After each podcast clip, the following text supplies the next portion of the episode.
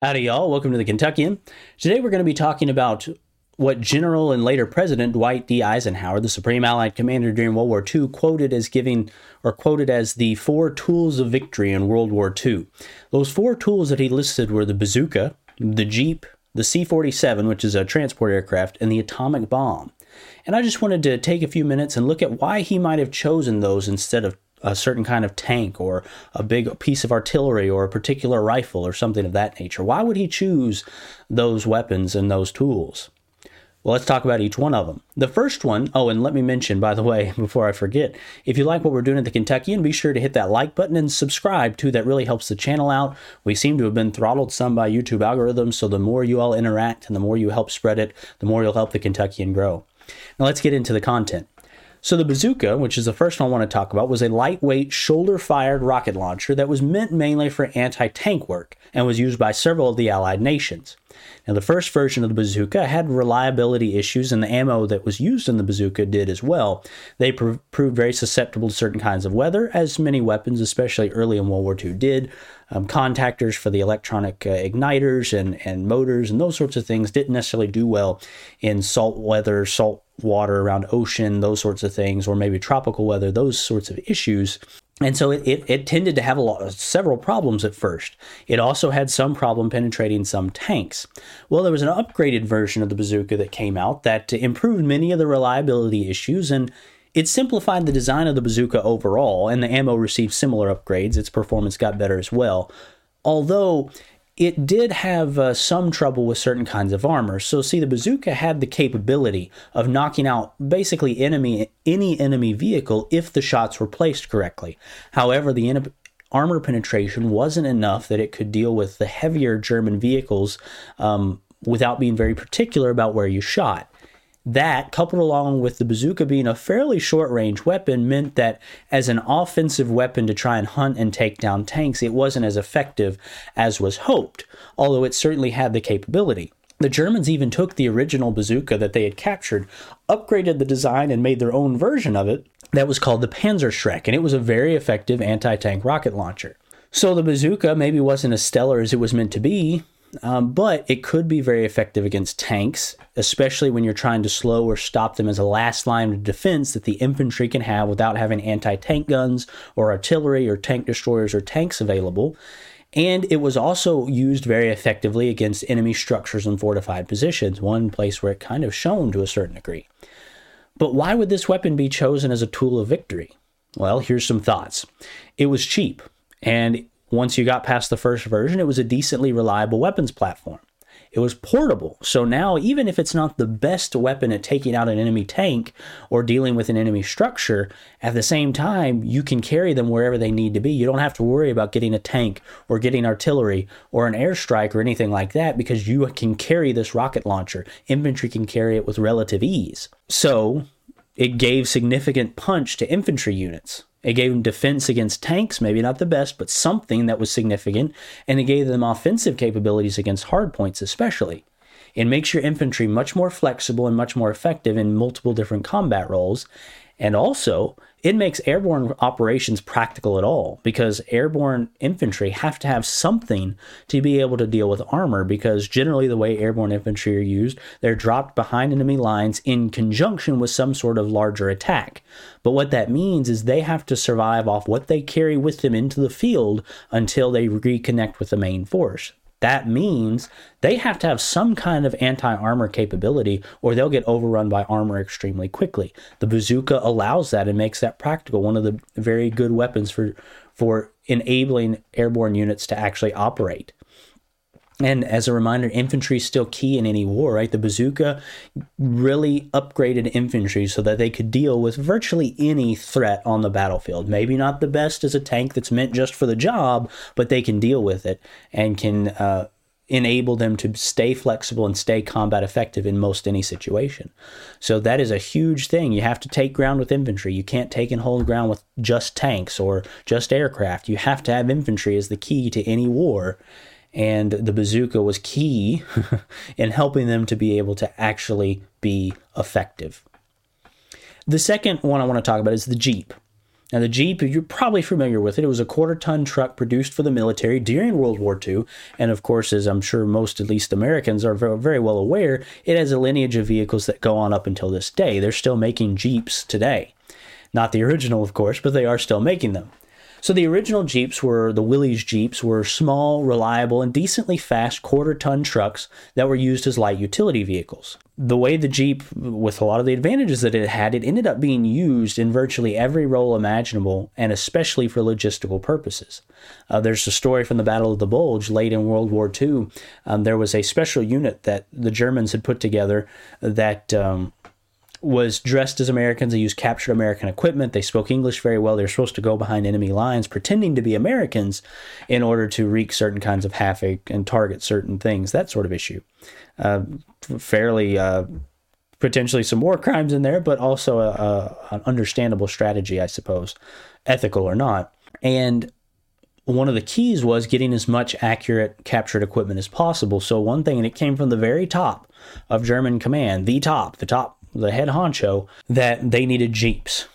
And Jeeps were a pretty commonly captured piece of U.S. equipment. And the story is that German officers wouldn't actually give up their Jeeps when they were ordered to because they liked using them so much compared to their other equipment. So they had a hard time equipping these special units that the Germans had with that captured American equipment. Kind of a funny thing there, but it does speak to the value and the utility of the Jeep. But it is just a truck at the end of the day, a fairly small truck. Why would it be a tool of victory? Why would it make this list of Eisenhower's four tools that, that contributed or were key to victory in World War II? Well, it was very reliable. It was simple. It was extremely versatile. They used it for virtually everything reconnaissance, troop transport, fire support, makeshift ambulances, transporting of supplies. You know, you could hook trailers to it, you could put stuff in the back. It was an extremely versatile vehicle that was easy to transport as well because it is small and it had a lot of horsepower for its size. It was very effective off road, especially compared to a lot of bigger vehicles. You could get where you needed to go with it. It was a key point of logistics, recon, transport, and courier, those sorts of things. Even if it couldn't haul as much as the big, you know, trucks and transport trucks and transport aircraft and those sorts of things, it could get them uh, from the well developed, well maintained roads to the front lines, right? Even if it couldn't transport as much, it could get to places where other vehicles just couldn't or couldn't easily. It got things where they needed to go when the going got rough. And it was reliable. You could count on it to work and it was a simple, very practical vehicle. It wasn't complicated. It wasn't a difficult vehicle to work with. And Eisenhower wasn't the only one that thought the Jeep was uh, key in victory, at least in Europe and North Africa. Um, there were other officers that did as well, at least according to his report. But it was a key point of logistics. It was key for so many different options. You can use the same vehicle reliably for many different roles that you need to be able to win a war, right? If you can't get wounded out, if you can't get ammunition and food to your troops, guess what? They can't fight anymore. The next vehicle is the C 47 Skytrain. The Skytrain was an aircraft, as you might guess from the name Skytrain. Uh, what it was was a military version of the DC 3 transport aircraft. It was used for transporting cargo, it was used for um, passengers, excuse me, and it was a very well reputed, very well put together aircraft. The C 47 was very similar, uh, it had a few different logistical things, had like a different cargo door, some different things like that, but uh, it was just the military version of it. It was a very well put together, reliable, well performing transport aircraft. So it, it, one thing we have to remember, we probably don't think about it much today, but a lot of aircraft struggled with performance, especially the aircraft that needed to transport large amounts of goods, those sorts of things. The technology just wasn't as advanced, and so reliability and uh, reliability, the balance of reliability and actual cargo capability was oftentimes limited. And the DC 3 was a very, very good aircraft that balanced those things very well. It could transport a good load while also still being a reliable, well performing aircraft. But other than that, it seems again pretty nondescript. It's just a transport aircraft. They used them for paratrooping, for paratroops. They used them for all sorts of cargo missions. They used them, I believe, they even used them a little for reconnaissance, if I remember right. Um, don't quote me on that. But uh, again, seems like a pretty nondescript aircraft. They could tow gliders with them, that sort of thing. But why would it be a tool of victory? Well, you can move troops and supplies anywhere and everywhere. You can move them back and forth, right? You can get them to the battlefield, you can get them away from the battlefield. You can get them to a battlefield and you can keep them full of ammunition, you can keep them full of equipment, you can keep them you can sometimes uh, transport small guns like artillery, that sort of thing. You can transport a lot of stuff that your military is going to need. You can transport ammunition even for vehicles you couldn't carry, right? You can get ammunition for tanks. You might not be able to carry a tank, but if you get one to the battlefield, you've still got to keep ammunition in it, especially in a prolonged fight. It was it helped keep the army mobile, right? You can you can keep the army mobile and you can move them to areas where threats have emerged because you can't be everywhere all at once. But what transport aircraft like the C-47 allow is for you to get closer to that. You can get and respond to enemy threats pretty quickly even if they're a significant distance away and that's a huge advantage. Like I mentioned, you can drop paratroopers. You can airdrop supplies. Not only can you you land on a runway and drop supplies, C-47s could drop canisters of supplies through with parachutes as well. A big thing for airborne infantry. You could keep airborne infantry supplied after they had been dropped. You can perform virtually any logistical job needed effectively, and that's where the C 47 really shone. You can get things, you can get troops, you can get ammunition and supplies and clothes and guns where they need to go when they need to get there. You can fly the hump, which was a big thing that the C 47 was known for. That was a very dangerous air transport route from India to China. And the C 47 was the plane that they used to cross that. And it was very difficult, and there's certainly a lot to be said for the skill of the pilots. Uh, but the fact that that aircraft could hold up and perform that job at all, regardless of the skill of the pilots, is significant in and of itself again, you can get things where they need to go when they need to get there. And that's so important for a military to actually be able to function. And the last one is the atomic bomb. Now, let's be honest, the atomic bomb doesn't really need much of an introduction. We know what atomic bombs are. Not nearly as powerful as the thermonuclear bombs that we have today, but still an extremely powerful weapon. Two were used, as you probably know, on the Japanese cities of Hiroshima and Nagasaki, and generally con- um, credited with helping lead to the end of World War II with the Japanese surrender. But why would it be a tool of victory? Why would Eisenhower include that on his list?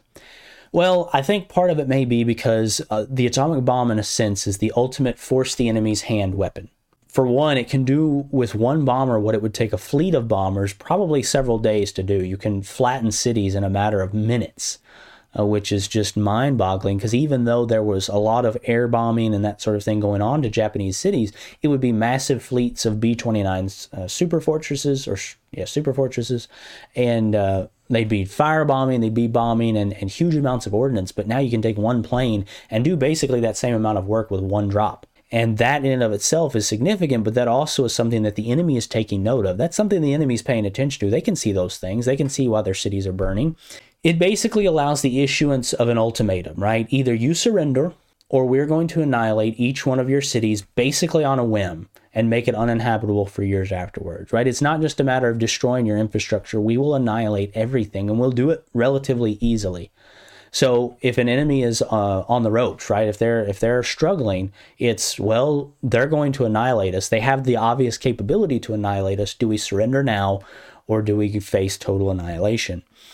Uh, it's one of those things where uh, you you make the the cost of peace very low and the cost of war very high, or continued war very high.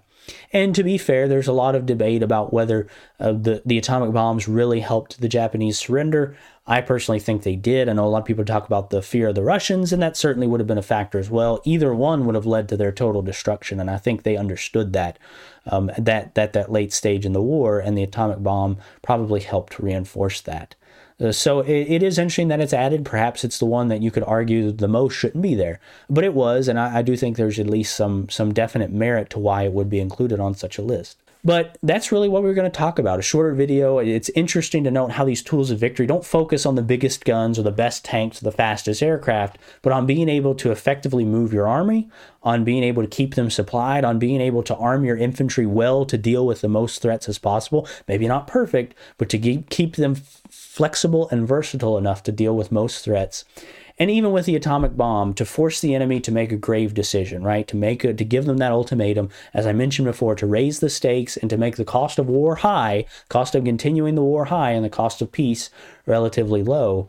And that that would be the looking more at the grand scheme of war and what you're trying to accomplish with war instead of who has the most powerful gun or the fastest plane or the biggest best tank So that's the video. Hope that you've enjoyed it. Uh, please be sure to, to hit that subscribe button. If you have comments about it, go down in the comment section. Let me know what you think. And don't forget the social media that we have if you'd like to support me in a more personal way. My Patreon is also linked in the description. And don't forget about our merchandise store as well. And remember, friends, as long as you and I are doing what's right, make a real difference in this old world. It's been Ryan Dalton, the Kentuckian, signing off.